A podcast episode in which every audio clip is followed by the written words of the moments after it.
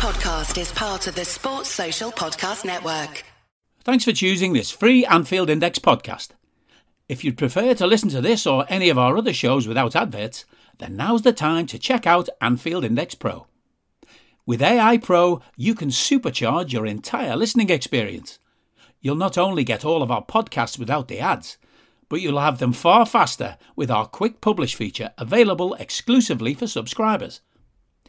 AI Pro also puts you in the heart of our sound studio with an option to listen to many of our shows live and interact with the podcasters in real time as the shows are recording. Upgrading couldn't be easier. AI Pro is available on all popular podcast platforms, and we have our own apps for Apple and Android. Just head on over to AnfieldIndexPro.com and get started today. Hello and welcome to your post-match Raw on AI Pro podcasting to you from my field here in beautiful rural Ireland. I'm Trev Downey, and joining me to give their immediate reactions to Arsenal li- nil, Liverpool two the Premier League from the Emirates Stadium are Dave Hendrick and Jim Boardman. A lot of chat, Dave, in the immediate aftermath there on the Sky uh, coverage I was watching. Um, well, once we got away from the incessant moaning of uh, the the two usual suspects about Ramsdale's mistake, which was the only reason we won, of course. Um, a lot of talk about how that win really seems to have, in some people's m- minds, maybe even in ours, maybe even in yours, made the difference now in the, the reality of this title challenge. I have to say, it wasn't all hinging on that for me, especially after the result City had in their previous outing. But it really seems to have captured the imaginations of a lot of people now in terms of, well, actually, this seems like it's a really possible thing now. Carragher even saying that he thinks we're going to go on and win it. Um, just talk to me a little bit around the significance of the result because really that's all that matters in a night like tonight. Yeah, it's it's a big win. It's a big win, and that is all that matters. Now, I am a little bit confused about a couple of things here because Arsenal fans have been telling me for days that the Arteta masterclass is incoming. So I still have my screen open. I'm I'm awaiting that because that's what I've been told that's coming. I've been told that Arsenal are back and they're going to beat Liverpool heavily. So I am looking forward to watching that whenever it starts now. Uh, what I have just watched was a Poundland Pep Guardiola get put across the knee of a master in Jurgen Klopp and get its backside paddled. Um, Gary Neville and Martin Tyler would have you believe that Arsenal wiped us off the pitch in the first half, when in fact we had more possession, more shots on target, more corners, and they created absolutely nothing. That was as we played poorly, and they played at the very best they're capable of in that first half. We matched them stride for stride, and in fact, we had more of everything than they did in that first half. But Neville and Tyler wanted you to believe that Arsenal were giving us a going over. Nothing of the sort took place, obviously. And in the second half, we do what we do. We step it up through the gears and we just mow them down nice and comfortably. And as I said to Carl, unscouted, you punch that Arsenal team in the face and they will curl up in a ball. They do not have the t- testicular fortitude for a scrap. They don't have the leadership. They don't have the experience. They don't really have anything that you'd want. They've taken four points all season from losing positions. That's not a team you can hang your hat on. What that Arsenal team are, they're a collection of very talented young players who in three, four years might be pretty interesting. As it is, they're basically the best of the mediocre teams in the league. There's three good teams in the league, two great teams, Liverpool City, one mediocre team, Chelsea, uh, one good team in Chelsea, and all the rest are fairly mediocre. Some weeks they're good, some weeks they're awful. I never had any doubts about tonight's victory. Neville and Tyler, it sounded like they were going to cry after the first goal went in. It sounded like Tyler was going to jump out of the gantry and just do himself in after the second one. And of course, Sky want you to believe that tonight's the night we clawed our way back into the title race because it's on Sky and they want you to remember that when you saw Liverpool get themselves back into the title race, it was on Sky and they were the ones that brought you the coverage. But the truth of the matter, like you said, Travis, City dropping points on Monday meant that a draw tonight would have been an absolutely fine result because we can still go to the Etihad and beat them. But what's really interesting is our next league game is the 2nd of April, a 12:30 kickoff against Watford. That game will be over before their game at Burnley begins. And if we win, we will be top of the league and they're playing catch up. So then they've got to play from behind. And as we saw in previous seasons, City don't play well from behind. City like to be flat track bullies. They like to be out in front. But we saw from Palace a blueprint that teams can put into place to be aggressive, to be compact, to press them, make it awkward for them, be physical. And they don't like that at all. So I wouldn't be writing off Burnley's chances of causing a bit of an upset there, or at least giving them a fairly difficult afternoon as they try and catch up with us. I think that's perfectly fair. Yeah, and we'll get back to this the the pathetic scapegoating of Ramsdale as well, just as a kind of a uh, yet another factor in that negativity. Because Jim, the thing to do is to focus whether um, those of us who are actually following the league and the form of the teams uh, were were hardly surprised uh, by the fact that we won tonight, or by the fact that Liverpool were going to be in the title race, regardless actually of what happened tonight. Um, we put that to one side, let the narrative meisters create their own little uh, uh, spiel for the gullible types who believe that kind of shite. What we've got to focus on is that in the in reality, in the context of our season, that is actually a massive win uh, from a character point of view because I don't think I've heard the Arsenal fans in such fine voice and so supportive of their team. Obviously, it feels a bit ludicrous at times when they're cheering for and demanding for things that just they don't deserve. But I have to say, the racket they were making was tremendous because we, have seen that place be an absolutely toxic hellhole. Um, you know, be it's been Arsenal fan TV writ large, but you know they had quite a bit of a cauldron atmosphere going on. They did have that uh, intensity about them. And Martinelli was very, very lively, looking to go at Trent, go at Henderson, go at whoever he could over that side. So we had to weather that storm. And Jim, weather that storm we did. And when we hit them, we hit them, as Dave said, right on the nose made them bleed, and then they got really sad and we hit them again. And that is how you win things, my friend. I think that kind of ruthlessness is a really important thing, Jim. It is, yeah, and I think I mean I'm not I'm not a massive fan of boxing, but I think we all enjoy a boxing match where someone goes out with a knockout rather than where you're waiting at the end and seeing how many points the judges have totted up per round for them. And I think Liverpool kind of kind of I like that. They're like a heavyweight boxer in that sense of sort of you know, they're just letting the letting the, the young pretender or whatever to, to come at them and, and try and do stuff and knowing full well that they can weather that storm if if you can call it a storm tonight. But we've seen it time and time again from this Liverpool team. We just do what's needed. We let them think they're, they're coming on. Us let them let them run out of steam. We we kind of did it against Brighton. We've even done it against Arsenal. For for all the I mean, I, I, do try and zone out from the commentary when it's the uh, the two Morby brothers, but you know, tonight they were talking as if Arsenal had, had, absolutely hammered Liverpool in the first half. And I'm thinking, have I been, are they commentating on a different game? Is this some old commentary or something from a game I'd long since forgotten? It, mm. You know, we were doing what, what we needed to do. We're not, you know, we've got a long, well, there's not much of a season left, but there's a lot of games in it. We've got to, you know, we've not got to, you know, we've not got to sort of go all out every single game. We'd love to see Liverpool hammer team 6 0. But you know what? I wouldn't care if, you know, between now and the end of the season, we win every league game 1 0. I'll be more than happy with that because we'll win the league. And that that is basically what we need to do. We need to, you know, use this squad wisely, which we've done today. We need to we need to look at what we're up against and just put them in the place, which is what we've done today. I mean, you were right. I mean, Arsenal's ground was more atmospheric than it usually hmm. is. I mean, at times it genuinely does remind me. It's like Goodison South. You know, Anfield South is across the way at Wembley, and Goodison South at times is that place. And Arteta just sort of, generally speaking, puts you know puts that on there. But tonight there was a bit of pride from them. There was a bit of hope from them. Maybe that's reflected in what other fans of other clubs were thinking. That maybe this is a new Arsenal. Maybe this is an Arsenal that's going to get into things and do well. They've got some good players in there, or nearly good players. You know, they've almost a team but they've still got a fair way to go. And maybe, maybe that's where the disappointment comes because Liverpool maybe, maybe, maybe ruin what they other people think was the best chance for Liverpool to slip up. But we take one game at a time. That next game in the league isn't going to be an easy one because it's against our old mate, isn't it? So, yeah, you know, we've still got to put what we need to do into it. But if we do that, we can win every game. We can win any game if we do our job as we as we can.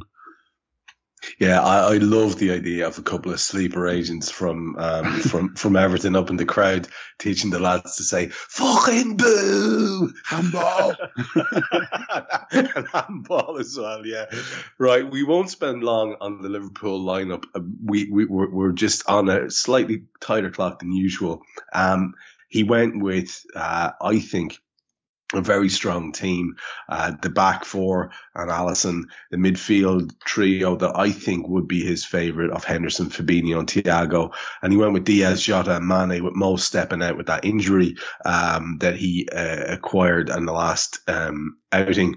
The subs bench looks fantastic with Konate and Keita and Firmino and Mo and Joe Gomez and Ox and Curtis Jones and Taki and uh, and Kelleher all on there we'll take a minute just to look at Arsenal. Jim, I'll stay with you and I'll ask you just a specific question about them. They went with Ramsdale, Cedric, uh, and Tierney uh, either side of uh, of uh, uh, Gabriel and White. They had Partey and Xhaka, uh, Saka and Odegaard, Martinelli and Lacazette, and that is a strong eleven with some, as as as Dave said earlier on, very good individual young kids there.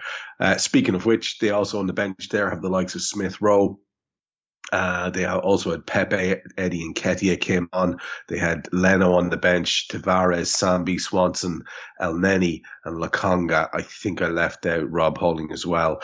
That was their bench. It's a solid enough sort of a, a squad, the kind of squad you would expect to have a position roughly equivalent to where they are, um, provided they were uh, having a bit of a coherent run. And, and, and it does seem to give uh, pound shop Guardiola his, his, his, his, his due, Jim. He does seem to have them um, in a sort of run uh, with a sort of a philosophy and a sort of way of playing ball. Um, when you were thinking about this team in advance of the game, um, where were you seeing the potential threats and did they manifest themselves as you had thought? I think I think the main threat is probably Martinelli. I thought I would have expected more from Saka. Um, I think he was really quiet today, and I think that's not necessarily because he played badly. It's maybe that we just kept him quiet. Martinelli does look tricky, but the the, the problem is he's as good as he looks, he's not got the teammates around him to make the most of the stuff he does. So it kind of ends up creating nothing. I think I think the the only chance they got for most of that game was a mistake we made. So you know, as, as good as it is, they are. I think Dave's right. It is a team of individuals, but they are starting to work a little bit more as a team. And I think, yeah, pound shot Guardiola is going to, um, you know, maybe he'll be Aldi Guardiola soon. You know, just get that little bit, little bit better. You know, he's learning, learning at, at, at the top level. He's surely going to get better, but all that depends on the fans though as well. So, you know, the reason Everton are struggling at the minute is because they basically just hate every manager five minutes after he becomes the manager and they blame everything on, on him. Yeah. You know, and I think Arteta's got a bit of uh, leeway because he's, you know, they, they, see him as a legend.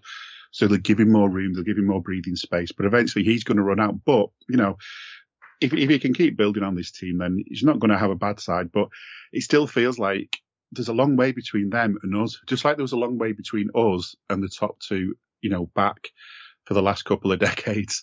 So, you know, I think I'm not sort of being arrogant here, but I do think we're, we're good few steps ahead of them. But as Dave said as well, us and City probably are a good few steps of everyone. That's true. Dave, just to give you a, a speak on Arsenal before we start getting into the match details. Um, you know, you can I often say this, uh, and it, it, it, it's oversimplistic, but I think you understand what I'm trying to say. You can, you absolutely can see what, what the idea is and as you alluded to earlier on, um, with Crystal Palace, who had a, uh, shown teams how they could possibly get at City, someone like Inter Milan had shown what you should do for Liverpool when you're mm. playing Liverpool. You give them not a fucking moment on the ball. You absolutely annoy the ever loving shit out of them. You try to force mistakes. You try to maximize those mistakes. As Jim said, occasionally then they were able to spring Martinelli, who is a very, very clever player. Jurgen talks about him a lot. Uh, and that was the game plan you know, in terms of massive chances created, you know, let's let's we let's call a spade a spade. There aren't many, um, but you can see what it is they're trying to do, and I think Jim might be onto something there. I like Lacazette, but maybe with a different type of striker up there, uh, you might be better in a better opportunity, like a near post, like little flick merchant, like Bobby, who can do the lot. Um, maybe they might be in a better place to uh, to exploit uh, the talents that they've got there. Um, just a quick reaction to that Arsenal setup before we get into the details of the match. Yeah, I mean that's nominally what they would class as their best eleven, bar Cedric in for Tomiyasu at right back. And I mean, you'd look at that team and you'd say Aaron Ramsdale, no thank you. Ben White, no thank you. Granit Xhaka, massive no thank you. And Lacazette, while a good player, he's not going to win you anything of major concern. So, I mean, that's, you know, four areas that they've still got that are a long way short of what's needed to really compete in this league. And unfortunately for them, they spent 75 million on the combination of Ramsdale and White. So they're going to have them for the long term. This is, you know, united with Harry Maguire and Wan-Bissaka spending huge amounts of money on average players and getting really excited when they have decent runs of form against bad teams. And then when they play against big teams, they get found out a little bit. I do think they'd be more threatening with a real number nine, but I mean, the number nine got no, no, no service tonight. It's not like Lacazette missed a bunch of chances or got put into good positions. Robbo shut down Saka. Martinelli had a good game. There's no doubt. As great as I love Saka, I love Smith Rowe, I really like Odegaard, but Martinelli is the one that would be best suited to how we play. He, he is a very, very special player. And they did spring him a couple of times, and it was the same thing as Inter did, sort of overload on to, to their, their right, our left, switch the play, and try and get Martinelli 1v1 against Trent the way Inter did with Perisic. But I mean, what did Martinelli really manage in the game? He had one chance, one shot in the 87th minute. Aside from that, he had some flashy runs where, and then ended up turning back and running across the midfield to lay the ball back to Granit Xhaka. I mean, let's not overhype a performance where, yes, he looked really threatening and yes, he was dangerous and he showed great pace and great determination, but he didn't create anything didn't trouble us. Had that yeah. one shot. Yeah. One shot. That's it. So I think massive credit goes to Trent tonight for dealing with that threat. Yeah, grew into it as well, didn't he? Uh, the, the longer the game went on, you could see uh, just Trent emerge on mm. top, mm. and it was it, it, was lovely to watch. And we'll we'll have those moments to kind of savor as we go through. Let's get into the details of the match because there are quite a few incidents to chat about. Um, Andre Marriner gets the game started, uh, and that's all you can say about Andre Marriner, to be honest, on the on the on the on the balance of the game as a whole. I, I um, imagine you, you after, work with a few lads that look a bit like Andre Marriner, like some of the geography teachers or something probably look a bit like Andre Marriner. You know, like late forties, kind of unathletic, really disinterested in life. You know, they didn't get to do what they wanted with life, so they became a geography teacher, which you know is nobody's chosen path. Apologies to all my geography teaching friends who are listening to this. oh, it's harsh, Dave, but I'll, I'll, go along with it. Uh, can I just uh, do a quick? Can I just do a quick goalkeeper watch as well? Because, like, the more I look at Aaron Ramsdale, the less he looks like a football player, and the longer the game goes on, and he start he actually starts to look exhausted. It's like you're a goalkeeper, son. You're not exactly running around. You know when when you're a kid and like you're going out and playing football with your mates in the summer, and one of them has like a cousin that has come up from like Offaly or somewhere, and he's just a proper big spuddy fella. He's no interest in football, spuddy. doesn't play, but he plays a bit of hurling or a bit of rugby or something, and you just think, right, you're big, you're awkward looking, you're all kind of arms and legs, you haven't really grown into your body, and you're obviously a lunatic because you play hurling, so we're going to stick you in goal. And he just like flings himself about, arms and legs everywhere, no idea if the ball is going to get stopped or anything, but he's having a great old time. Like he's having a blast. if he makes a save, it's a huge bonus to him. Yeah. And that's basically what Aaron Ramsdale is. He's that that cousin of not your cousin now, because your cousin has a bit of technical ability. He's the cousin of one of the lads from the estate or the, the you know the area who's come up from Offaly, where you know you don't see much of anything really. There's, the sun doesn't shine. There's no girls or anything in the region, so you just kind of live on a farm and you come up, you play a bit of hurling at the weekend just because you know that's what you're told to go and do. But you'd, you'd rather be milking cows so they stick you in goal, and you just like you just literally fling yourself around, and you go home. Your mother's like, "Why are you covered in muck?" Oh, he's in goal today. Did you, did you win? No, no. Let in five, but you look, I made one good save. That's Aaron Ramsdale. telling you. I had, I had him down as the star of uh, Premier League the musical, where you've got someone who's pretending to save goals on the pitch. You know, maybe one's taken by Diana Ross, out of the World Cup USA, and he's just sort of throwing himself around everywhere. And they look good. These moves he's making, they look like he's making good saves, but half the time he's not even touching the ball. You know, uh, looks good. You know, I was not trying, sure what the songs are though. I was trying to defend the poor bastard earlier. Here we go. Here we go. He's suddenly he's uh, jazz hands cousin Alton up from Tullamore, throwing himself around the goals. Tremendous stuff. Uh, the man himself is going to be involved eventually. It'll take a while for us to get to him, but we will. Uh, the match starts with a dangerous ball in from Trent in the first minute, led to a sequence of corners, and from the last of those, Virgil um, con- makes brilliant contact with uh, the corner to bullet a header into the bottom left hand uh, corner as he's uh, as bottom right hand corner as we're looking at it. And to be fair, cousin Alton from Tullamore gets down well to claw it out, batter it away, or do whatever he does with it. Um, it's one he should save, but he does. We see a lovely Robbo tackle, a nice bit of cover versus Saka on three minutes, and that was a feature of the match from several of our players. I thought Robbo was outstanding this evening. Uh, Tyler and and and and uh, Neville just absolutely desperate. They're talking over all of our play uh, in these these sort of monosyllabic tones, uh, and then get giddy uh, as as as uh, they play it a little bit forward past the halfway line and talk about their composure and all the rest of it. It's it's remarkable. The, the agenda was set. What I'm saying to you is from within the first five to eight minutes. You could see it. Um, eight minutes in, Martinelli has a cross shot, which is claimed by Ali after a deep Saka ball over across the pitch to him.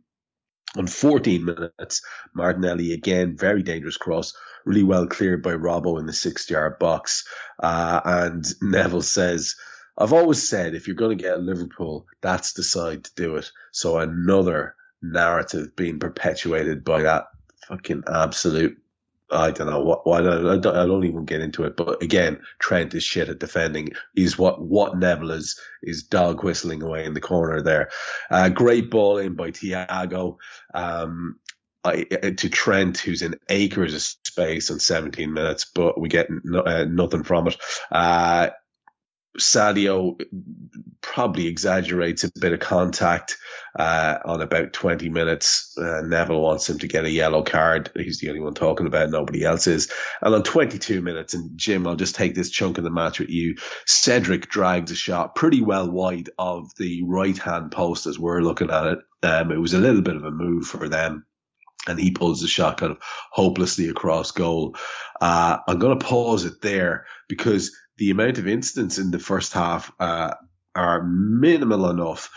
That opening chunk of the game was very interesting. It was an interesting watch. It felt tense, Jim, because of atmosphere. For me, the like I say, the the constant wittering the background was getting oppressive. But I also thought that for all their sort of energy and enthusiasm, I thought our lads were very, very solid. And, you know, by the time we get to talk about the second half and the second half of the second half in particular, that we have blocks and foot-ins going on everywhere, and we're just absolutely saying, you know, go away, go away, children, nothing for you here. But in this early going, it was really that kiddie toddler energy. That's what Arsenal had. They had toddler energy. They were flying around the place. And of course, that does always drain away. What did you make of that opening 22, 23 minutes? That's what, yeah, that's that's it for me. I think there was nothing massively memorable about that that spell of the game, other than I mean, put it this way: if they didn't have the commentary on, there'd be even less to talk about because the, probably the commentary and how shit it was was probably one of the the most memorable bit, bits from that part of the game. But uh, yeah, we did start off strong, and then we kind of we kind of let them come at us. And I do think that's a good analogy, the toddler thing. It's almost like I don't know. If you imagine the Liverpool players back in the day when Kenny and Terry McDermott and players like that were playing for Liverpool down at Melwood doing five aside and they bring some of the young lads in to play against him. And they probably let them run around and have a lot of the ball for the first few minutes. Then next thing you know, all the tricks are coming out and they're just leaving the lads sat on their ass, the young lads. And it, although we didn't quite go that way, I think, you know, in a respectful way, that's what we've kind of done. We've kind of said, well, come on then, show us what you've got. And whenever Trent is, is sort of challenged and looking a bit lost, you know, and what, what Neville fails to mention is that there's someone there waiting to help him out. There's always someone there waiting to help you out. When you're a Liverpool player, you're very rarely left on your own. There's the, the, the sort of your teammates are wise to what's going on. They can see the danger. So even if you haven't quite got the ability to deal with the danger, whether that's because you've been tricked or you've been caught out or you've been lazy, unusual for a Liverpool player to be lazy, certainly not Trent. But when that happens, you you've got someone to help you out. And I'm sure Neville never had that at United. He, he, was probably, you know, for a, a, team that was so creative at times and so much so listed with skill, he was like the the one that was just plodding along at the at the back in defence, playing a role nothing like the one that Trent plays as a right back. He only got into the England team because Rob Jones got injured. So anyway, let's not talk about Neville too much. I think it was just so different what I was hearing and what I was seeing because we were t- they were talking like Arsenal were all over us like this was an amazing team. They were okay. And I think it's, it's the same with the goalkeeper. He's not the worst goalkeeper in the world but he is not the best either. And it's this thing that everything has to be one extreme or the other. Yeah. And, and you know and I think with those we the extremes we had where we just let them come at us for a bit. And I don't feel I didn't feel particularly worried other than that that typical thing you have as a Liverpool fan that you can't relax. If you dare to relax, someone will screw up. But we don't seem to do that these days. I think that's absolutely fair. And, you know, just I, I, there's one more thing I have to interject about Neville here as well because it does come on and be a feature of the rest of this half, which I'm going to talk to Dave about now, which is uh, Liverpool players getting fouled uh, and Neville thinking that's not a foul and stating it's not a foul. Nobody asked him whether he thought it was or not, but he goes out of his way. I swear to Christ, if Walter Cronkite had come on uh, and said President Kennedy has been shot, Neville would have said, "No, he hasn't. No, he hasn't. Not for me. Not for me. He hasn't." I'm That's not sure he, ha- he says. I'm not sure he has. That's his thing. He says, "I'm not yeah, sure." I'm not sure he has. You know. Okay. yeah. Well, there was one in the second half where Fabinho was clearly fouled by Odegaard, and then Lacazette tackled him as well.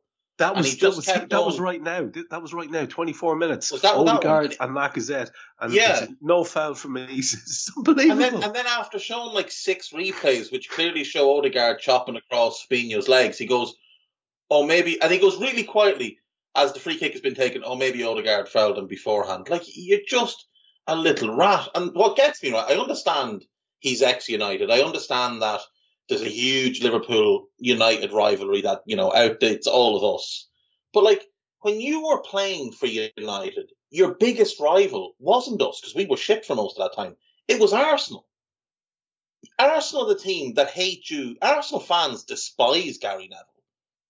He's at the centre of some of the most controversial moments in the whole Arsenal United rivalry that ran from the late 90s to the late 2000s. That's his career. Both sides had points got once because they were fighting on the pitch. Yeah, and like, so what? What's this overexcitement for all things Arsenal, and continuing to just ignore how ignore what's in front of you? Is that Liverpool are the better team on the pitch here, and that Arsenal are playing at full pelt.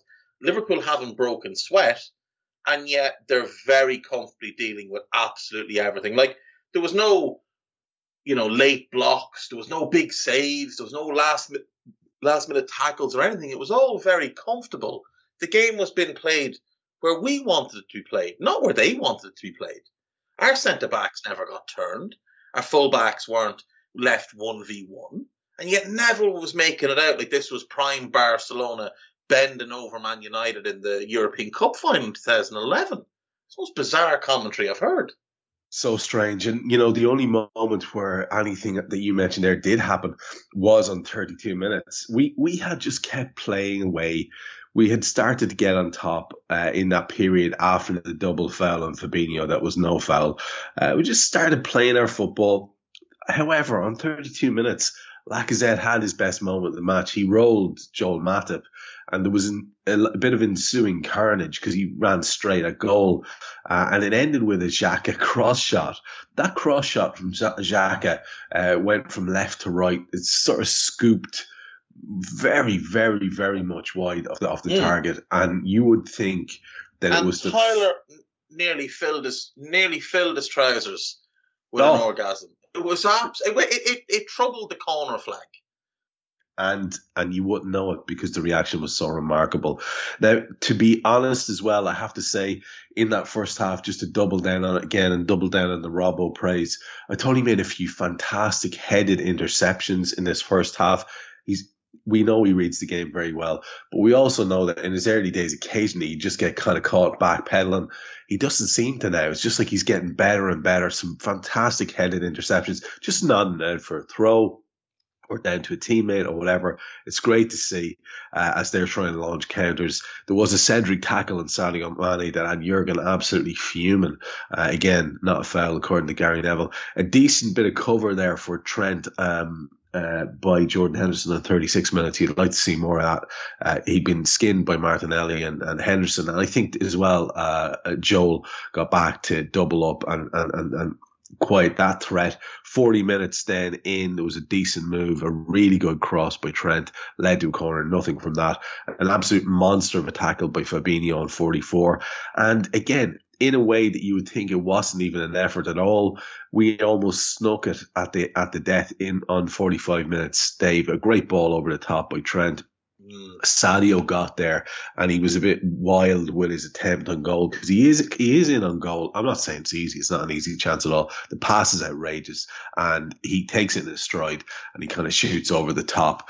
And we could have absolutely sickened them going in at half time with that, and it would have been no less than we deserved. But just the balance of that first half, then, David, if there's anything you want to pick up on, and you and I will take it then. Uh, up as far as the first goal uh, in the second half, whatever you have done with that. Yeah, no, I mean, look, the first half we didn't play well. Uh, they played as good as they're capable of playing, and yet we still had more more shots on target.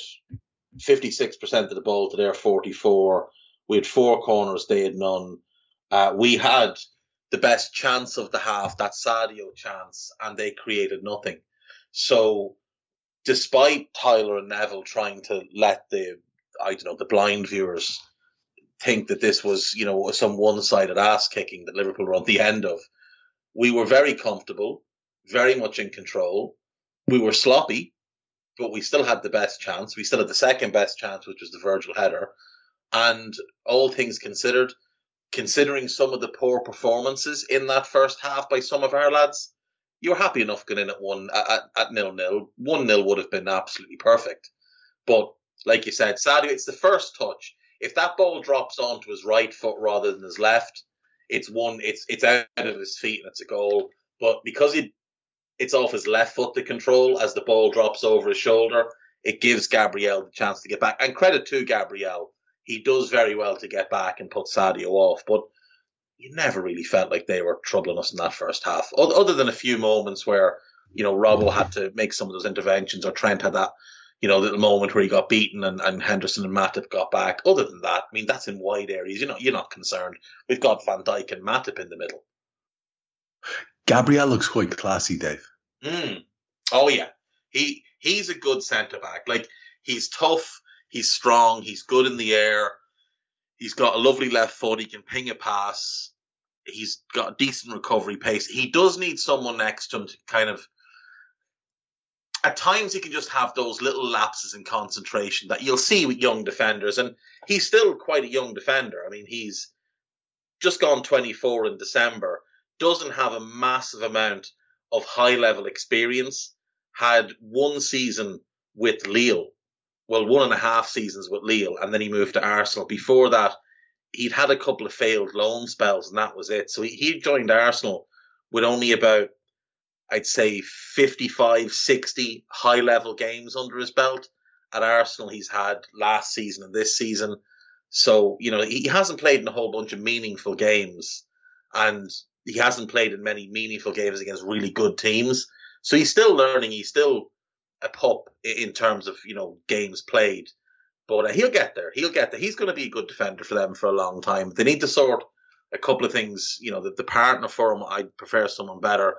And I mean, you, are just never going to do anything when you've got Granit Xhaka in your team. That that's always a liability. And we saw tonight how easy it was for us to kind of pop the ball around uh, Granit Xhaka, and a lot of our best play came from that inside right channel with Trent moving on, um, Mane coming narrow or, or in the second half, Mo coming narrow and creating little pockets of space there. And a lot of that's just Xhaka not doing his job. It does put extra pressure on Gabriel. So if you put someone good in front of him, I think he goes up a level. Yeah, I think it's fair. Uh, the second half began with Sadio ending, uh, starting as he as he had ended the first half. He has the ball in the net from a Henderson through ball. He's ruled offside. I think it's clear enough that he probably was. Uh, they didn't even bother showing any lines on the pitch, so uh, we'll just go with that. Um, but it's a nice way for us to start the half. Forty eight minutes, however, uh, they're back looking like a little bit of a threat again. Martinelli did really, really well on our right side, uh, beating Henderson, beating Trent, centering. I think Robbo gets the clearance. Uh, Tyler, the absolute ball bag, says that would have been the best Premier League assist in history. Honestly, he said that. 51 minutes, Odegaard's shot is saved brilliantly by Ali. Uh, Thiago had played uh, Lacazette in with a really wayward pass. Um, and that save from Ali goes out for a corner. The corner breaks eventually to Saka. He shoots low and quite tamely at Alisson. And just as they think they're getting ahead of steam up, Dave, we go 1 0 up. And to be fair, you couldn't have enjoyed it more because uh, after the goal was disallowed, it didn't look like there was any danger of this one being. So I did celebrate in the moment, uh, old school. Uh, it was a brilliant through ball slid in by Thiago. Jota got himself uh, in on goal. He takes the opportunity with his left foot as he's bearing down on goal and beats Ramsdale at his near post. Uh, this is all that the two boys could talk about then afterwards was Ramsdale's mistake. But I think it might be nice occasionally to give a little bit of credit to a bit of a visionary through ball and a really, really smart first time uh, poacher's finish at the near post. Bit of credit maybe for the keeper, or for this goal scorer too. Yeah, absolutely. I mean, like the ball from Thiago Thiago's brilliant. It's it's just an outstanding ball that completely splits them. It's a brilliant run by Jota as well. Gets it out of his feet. And it's just a great strike. Like, yeah, the keeper maybe should do better, but if you're six three, six four, now I'm not, so I, I can't really speak to this, but anyone listening might might be able to tell me. If you're six three, six four, and someone shoots really hard and low right by your feet, I'd imagine it's quite difficult to get get your hand down. I've been watching David De Gea for Man United for a decade now frequently getting beaten in that type of situation. I see it happen with Thibaut Courtois, with a lot of tall goalkeepers. You see them struggling to get down to shots hit hard by their feet. A lot of keepers will go with their Dave, feet. One, one, one of the few things that, that you see, that's the thing. One of the few things I learned uh, in a repetitive fashion from my incessant reading of Roy of the Rovers comic, and especially stories like Goalkeeper, mm. were that the shots that were, and I quote, low and close to the body are the ones that keepers hate. And that stands to reason. So you've seen modern keepers getting far better at sticking legs out. I think that's what you're chatting about there. Probably yeah. a different keeper might have gone with the foot, um, but not not, but, not but Cousin the, the problem is, Tullamore. That's the thing. See, Cousin Olton has really poor footwork. And if you watch Arsenal on a regular basis, one of the things you'll see is he'll make these spectacular saves. And you watch it back and you think, that's really close to him. Why has he had to make it look as difficult as he has? And oftentimes it's because his footwork is so poor. If you go back and watch when they played Leicester away and he made that save from the free kick that Peter Schmeichel said was the best save he'd seen in years, if you watch his footwork on that, his footwork makes it a very difficult save. Alisson takes two steps and catches that ball. But Ramsdale always seems to be bouncing he never seems to actually plant his feet and be ready to face a shot. He always seems to be on his toes. So he doesn't have that quick twitch to plant his feet and then get one out to try and save the ball. He has to go with his hands for things. I just think Jota knows the goalkeeper he's shooting against. And I think Jota's played the percentages of, yeah, it's a small gap, but if I put this low and hard by his feet, I'm betting he can't get to it. I think it's a brilliant finish. Genuine. I think Jota's got that speed of thought as well. I think mm. he, he sees things and does them. He's like a that, natural you know. scorer, isn't he? Like that's the thing. He is a natural goal scorer, and I, I thought tonight was one of his sort of worst games that he's had for us. I thought he was really poor, but to be able to have that speed of thought, that clarity, and that confidence, even when playing poor, I think that shows the real measure of what a quality player he is. And speaking of quality, just to rewind to the the Odegaard chance, I mean it's a it's a poor ball by Thiago. We'll we'll all accept that. But Ali had nothing to do, absolutely nothing to do, bar a few kickouts and a few passes. To come up big like that, that's the difference between a genuinely great goalkeeper and someone like Cousin Olton who will hurl himself about and he'll get in the way of most things, often by just pure dumb luck. That save by Alisson, th- like watch the footwork of Alisson. Watch how he waits. He makes Odegaard make the decision. He doesn't make the decision for Ode- Odegaard. You're always taught as a defender and, and as a goalkeeper as well. Let them make that decision. Don't make the decision for them. Don't make it easy. Put the pressure on them. Hold your nerve. And that's what Alisson does. He Alisson holds his nerve. Odegaard doesn't. Ali makes the great save. And that's it. And that's the first chance they've created. And it comes from well, they didn't even create it. It's the first chance they had, and it came from our sloppy pass. So after 50 Yeah. minutes of, according to Neville, them battering us, the first chance they get is from our sloppy pass. It, it spoke volumes of the gulf between the teams that we just went straight down the field, created the best chance of the game, and went one up. And then Jim, as if as if to prove the veracity of Dave's assertion that uh, Jota had a very poor game, uh, Jurgen ruthlessly takes him straight off after scoring that great goal. Uh, brings on Mo and Bobby Firmino uh, for himself and Diaz.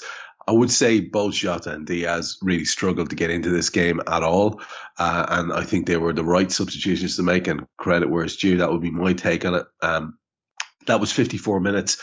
Uh, we soon saw one of those outrageous crossfield balls uh, from Trent to Robbo in 57 minutes, which led to a corner and a wild Mo Salah effort. He was uh, buzzing around the place. Uh, he looked lively as well. Certainly no problems with his movement. That was encouraging, I thought. Uh, now we're going to pause here because there's a goal to talk about. Then you and I will take it through uh, to the end of the second half. But let's enjoy this goal when it does come because again, credit to the manager, makes the substitution and he does the business. And Bobby really, I thought, helped us to start playing really well in those minutes, early minutes he was on the pitch. He was present. He was uh, recycling possession really well. He was showing for the ball. He was coming deep. He was uh, getting into offensive positions, linking up really well. He continued to do that for the rest of the second half.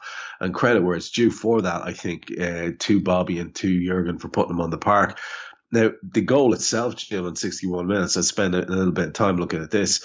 It's Bobby himself who initially wins the ball on the right hand side. He pulls the ball back from Mo Salah. His shot is blocked.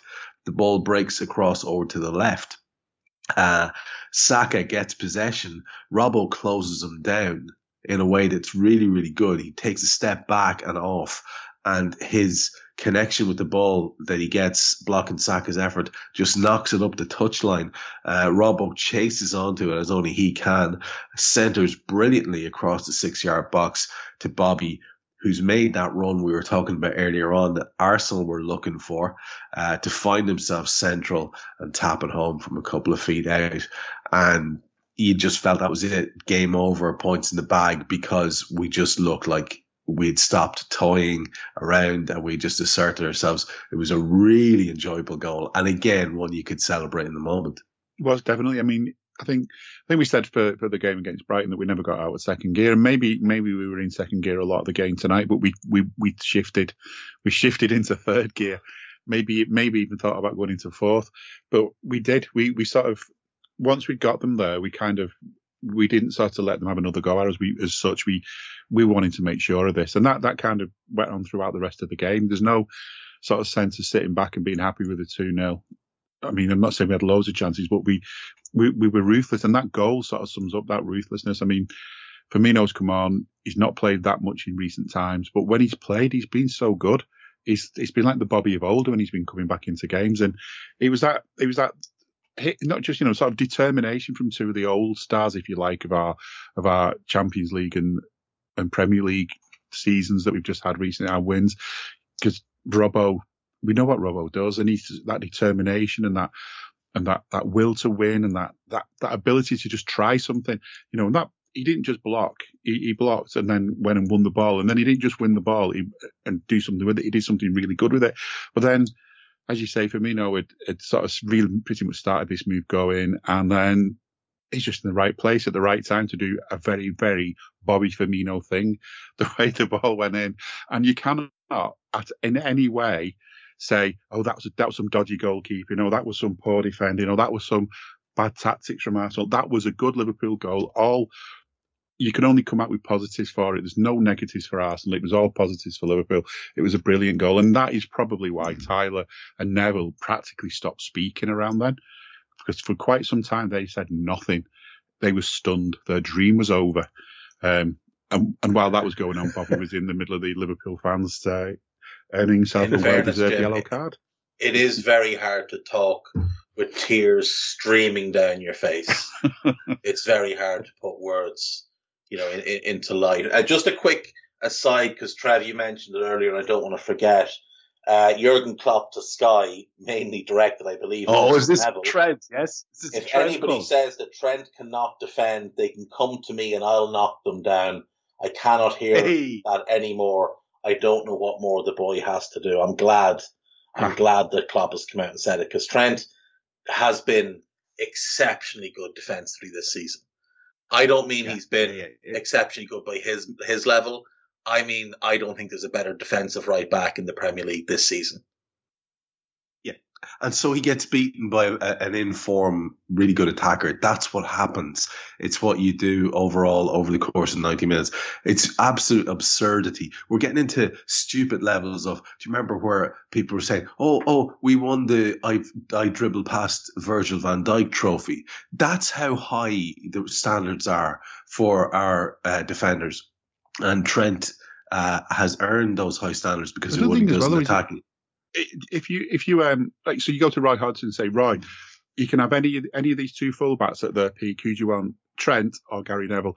Roy Hodgson will go Gary Neville every single time because that's Roy Hodgson's kind of football. Gary Neville suits that kind of football. If you want to watch that shite, feel free. If that's what you want your fullbacks to be, feel free to go and watch that kind of shite. If you want your fullbacks to be like Trent, who don't just defend, they do so much more, then come to Anfield. We've got we've got one there for you. Absolutely, and you know, again, delighted. Uh, I was just about to read that quote out. Delighted you, you did as well, Dave. Uh, spot on. Um, that is a fella there who is uh, looking after his own player. And Jim, let's look through the remainder of the second half, uh, uh, uh, and then I will go to Dave for his wrap up thoughts and finish the show with yourself. So the way the thing pans out, then I don't think there's a whole lot of incident.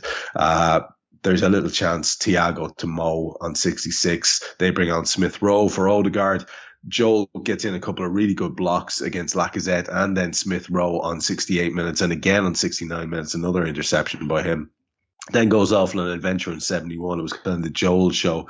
I think that's what convinced uh, Neville to give him man the match that spell there. Brilliant uh, Trent versus Martinelli on 73 minutes. Joel helps out a little bit as well. They bring on Pepe for Saka on 73. Uh, Mo's buzzing around the place, a lovely touch on 75 or 76 minutes there. They bring on Nketiah looking to, I think, at this stage, get some players off the pitch uh, and rest players up because the game's dead. On 87 minutes, to be fair, they do open us up quite well. They isolate Martinelli on the left he opens up his foot. It's a really good opportunity. He's bearing it on goal and sort of the way uh, Henry used to do, opens up the inside of his foot, but he fires low and just wide of Ali's left post. We bring on Curtis for Thiago. Um, a nice reassuring take by Ali on 91 minutes. And then we finish, as we often do, as we often have under Jurgen Klopp, with uh, an attack, Mo into Sadio, shot blocked. Just the balance of that second half I know there's not much to talk about, Jim, so we won't spend long on it. But anything there that you want to just pick up on? I think, yeah. I mean, I think look, we got another clean sheet as well. I mean, that's that's something else you can't you, you can't deny is important to this Liverpool side. Clean sheets make make you know make make for good reading, and we we were determined, as you say, Matty was was was outstanding today. Even like you did one of his some of his little um, adventure runs as well into the other box and stuff. He was he, he's just been amazing this season.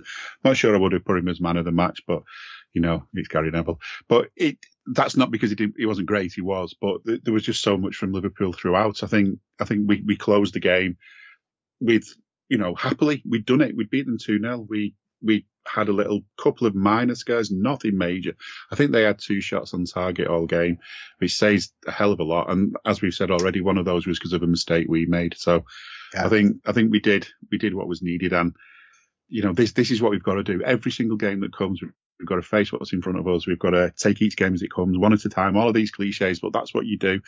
And when you're as well drilled and well working together and and and happy as this Liverpool side are to be within each other's company, then you know you, there's not much more that Klopp needs to do other than just point them to the pitch because they know what they're doing now, and it's it's great. I think you know it could have could have could have been a different kind of game. The rain early on as well could have um, played a part in things, you know, because the passes never quite go where you want when it's when the service is so greasy and all the rest of it. But you know what? Job done. Trip down to the capital. Late start. Don't know why it was a, such a late kickoff, but you know, I'm sure Liverpool can travel home without it needing 60 grand as well. Yeah, yeah, exactly. I'll be back to you for very last wrap ups in a minute. Dave, I know you need to get going. So when you finished here, feel free to log off, my friend, and we, me and Jim will wrap it up and take it home. So last minute thoughts from you. Yeah, just really happy with the result. Uh, the performance obviously wasn't spectacular, but it was very solid. It's the type of win that you need when you're going for a title. Neville, of all people, should be very used to performances like that because he played in about 50 of them during his career as Manchester United rolled from title to title to title. And, you know, there's a professionalism about this squad. The one thing I did, I did think Neville said that rang through was he said he didn't think Klopp would have needed to say mm-hmm. much at halftime that he thought the players could police themselves. And I do think he's right. I do think there's enough old heads now in our squad and enough players who understand what's required. And especially having a guy like Thiago that we didn't have, you know, when we won the title the first time. Just that serial winner, that guy who knows what it takes to win year after year after year. Adding that type of voice to the group, very, very important. And Look, I think the last thing I'll say is I, I, thought Bobby looked really good when he came on tonight. I thought he was purposeful, linked the play well, harassed their centre backs, dog walked Ben White once or twice, which is always nice. And, you know, having Bobby back now in the mix with Jota, who, who will recapture form. We know that Salah, who will recapture form. Diaz are probably his quietest game of the night but we've seen what he can do. We know what Sadio is capable of. Having that five, that's something that can carry us the rest of the way. When you can put any three of them on the pitch and be confident what the outcome will be, I think that's such a strong position for us to be in. We're very, very fortunate to have Thiago and Naby to rotate in that left-sided midfield role. So we always have one of them. We'll always have control of games once one of them is on the pitch. Fabinho tonight was just like on an entirely different level to every other holding midfielder in the game right now. Arsenal fans have been telling everybody for months that Partey has arrived. He's the best holding midfielder in the, in the Premier League, and tonight he was just completely outclassed by by Fab. The back four were brilliant. The keeper played really well. Only had the one save to the two saves to make. One from the chance that Thiago created for them, and the other was like a, a fairly tamely struck shot by Saka from the edge of the box. That's it, but he did everything perfectly.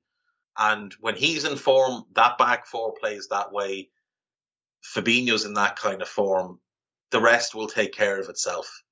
There's, there's enough quality there that as long as they're on the pitch, that's six players, and they're playing like they did tonight, no one's beating us. No one's beating us. We can only beat ourselves from here. That's as simple as that we like look, we could go to City and get a draw, and we could end up losing the title by a couple of by a point. And if that happens, so be it. So be it. There'll be no blame assigned.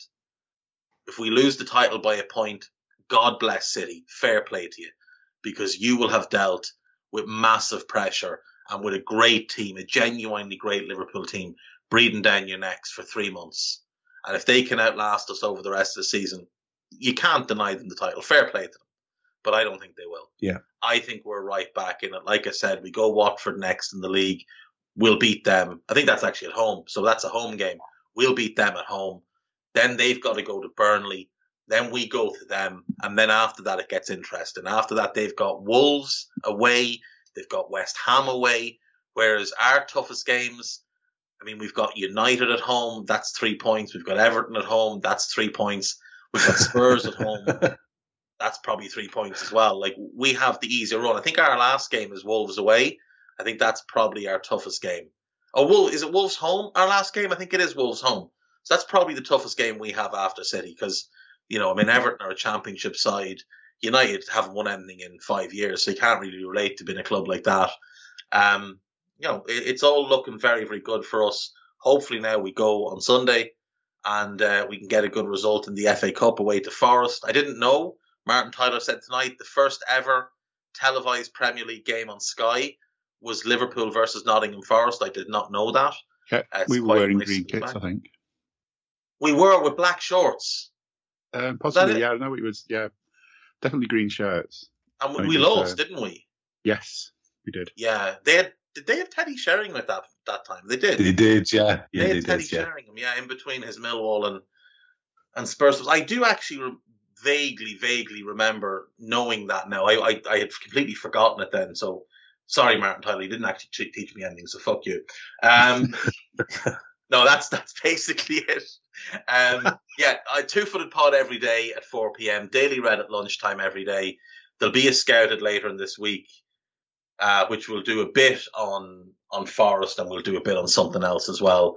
And uh, yeah, that is me, folks. Thank you as always. Uh, cheers, boys. I have to jump now, so enjoy the rest of your nights, and I'll talk to you both again soon. Take care, my man. Uh, take care. We'll talk to you soon. And Jim, let's bring it home with yourself then. I mean, there's plenty to to to to, to reflect on. We've probably done a, a done credit, I think, to the game in terms of the picking up anything that really needed to be talked about. But there's always a sort of overriding feeling you're left with. What's sitting with you now as you look back on that? And if there is something specifically then that you've got coming up, do let people know about that. Yeah, I think I think it's just this. Um, I think I think it was actually ne- Neville and Tyler when they were sort of they were basically doing a post mortem of all their exciting plans for Liverpool throwing the league away, and they was talking about how in January they thought that it was all over and done with. Liverpool were about to lose some players to the African Cup of Nations, and and you know the title race was over and done with. And I, and I remember thinking at the time, you know, and he should know this. Title races are not over in January, no matter no matter how you know, it- you're not being overly optimistic to think in January that you can still, you know, realistically be in with a chance of the league because people do drop points. So I think a lot of Liverpool fans were in that boat as well in January. They were, you know, we started to get the people putting the complaints in and, you know, starting to get ready with the FSG out banners and all the rest of it, you know, really overreacting to the situation. And that's the last thing we can afford to do because although it's hard to see at the moment, we are on a really good run, but you know, runs are there to sort of be broken, and there's a chance that between now and the end of the season we will drop points. But I think the way we're playing, we'll drop fewer points in City, and so as a result, we could win the league. I mean, I'm not saying we will, but it feels strongly that we can. But the last thing we need is if we do have a a slip up that we don't all sort of see this massive overreaction of how rubbish we all have just suddenly become because of one game, you know, because things change in football people lose games, even City lose games as they and drop points. So, you know, we're in with a good chance. It's just a case of like everyone needs to keep their heads on. That's all. We'll keep keep enjoying it. The biggest, I mean, in, in some ways, the one game I might be worrying about most with what's left of the season is um, because we're playing that the derby against Everton, and I can remember when it was the last day of the standing cup, and I went and stood on the cup and we played Norwich, and everyone thought that you know we'd we'd, we'd send the cup off with a good win over Norwich. You know, they weren't a great team or anything. They beat us at Anfield, and it was like it just felt like the emotion got to us that day. You know, last chance to stand on the Kop, last game in front of the Kop as a, as a standing um, terrace. So we lost. It got to us, and that could be the case against Everton. You know, it could be the last Merseyside derby for a while with a bit of luck. So. Uh, You know, we might let the emotion get to us that day because we might not be having one of those for a while. But no, in all honesty, we're we're we had such a blip in the COVID season, if you like. That that season was horrible in so many different ways. That season that was sort of not not the season that kind of got interrupted by COVID, the, the season that kind of began with COVID and just basically had COVID all the way through it. That was that was a horrific season. And it feels like now we're back to where we were before COVID came along and interrupted everything. And that's because we're a team that thrives on playing in front of fans. And they were there again tonight. You know, the, the travelling fans were there again, cheering the team on.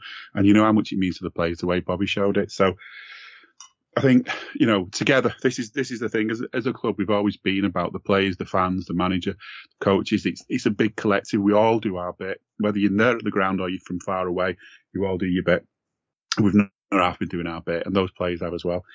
So yeah, it's been it's been enjoyable. FA Cup next, Nottingham Forest decide that have you know they were kind of a bogey team for us as as they kept beating us in things like European Cups and League Cups for for a spell back when Kenny was playing for us, but that's not the same team anymore. So we should do well on, on, on Sunday and get through to the FA Cup and just keep this amazing season going where, you know, we're, we're doing well. We're winning games. We're getting through rounds of cups. We didn't win in the European Cup, but we still got through. So it's fun. It's enjoyable. It's not, it's not, um, it's good for us. It's not good for the likes of Tyler and so on. As far as my shows are concerned, I've nothing booked in now, but I should have something booked in soon. But you know what? There's so much good stuff across Anfield Index. I would say you don't need me just for now. There's just go and check out a show. That would be my my advice today. Go and check out a show you've not listened to before because it'll be better than you think. Great advice, Jim. Thanks for that. And just for the banter style of the night, uh, Guy Drinkle has uh, supplied one that's going to cut right to the hearts of our two commentating chums. Diogo Jota has now scored as many Premier League goals at the Emirates as their favorite Gabriel Martinelli. There you go. That's that's a lovely little testament to how we are doing uh, and how much uh, we should be enjoying this team of ours and the things that they're doing uh, to entertain us and uh, inspire us. I know I am enjoying it. Jim's sounding the right note there at the end. Like it, it, this is here. This is to be enjoyed, and uh, hopefully you're all doing that along with us. Uh, I've been Trev Downey. You heard Jim Boardman. You heard Dave Hendrick. Guy Drinkle has produced Guy will be back in the saddle of the, the host's chair for the FA Cup as he continues on that winning run that he's on in the cup competitions. Long may it last. So you will enjoy that one. Hopefully the lads will be talking about a win in the immediate aftermath of that and we'll be back uh, I'll be back for Watford uh, and my show with Jan and all the other shows. Oh, and also myself and Young Hendrick have a book show coming up for you as well. We forgot to talk about. So keep your ears open for all of those things. And when Jim's ne- out next, keep your ears open for his show too. Uh, look, it's uh, it's it's happy days, folks. Enjoy them, enjoy them while you can, uh, and we will talk to you very soon. We hope you enjoyed listening to this Anfield Index show. Please be sure to subscribe to our channel so future podcasts find their way to your device automatically. There's nothing quite like fan engagement, and we'd love to know what you think of anything discussed on this show. The best way to get in touch is over on our free Discord community, where both podcasters and listeners debate the hottest LFC topics 24 7. Sign up free now at AnfieldIndex.com forward slash Discord. You won't regret it. You can also follow us on Twitter at Anfield Index and find us on Facebook by searching for Anfield Index. Oh, and before you go, we'd love it if you could leave us a five star review on your favourite podcast app. It only takes a couple of seconds, and it means the world to the people who create these free shows. Sports Social Podcast Network.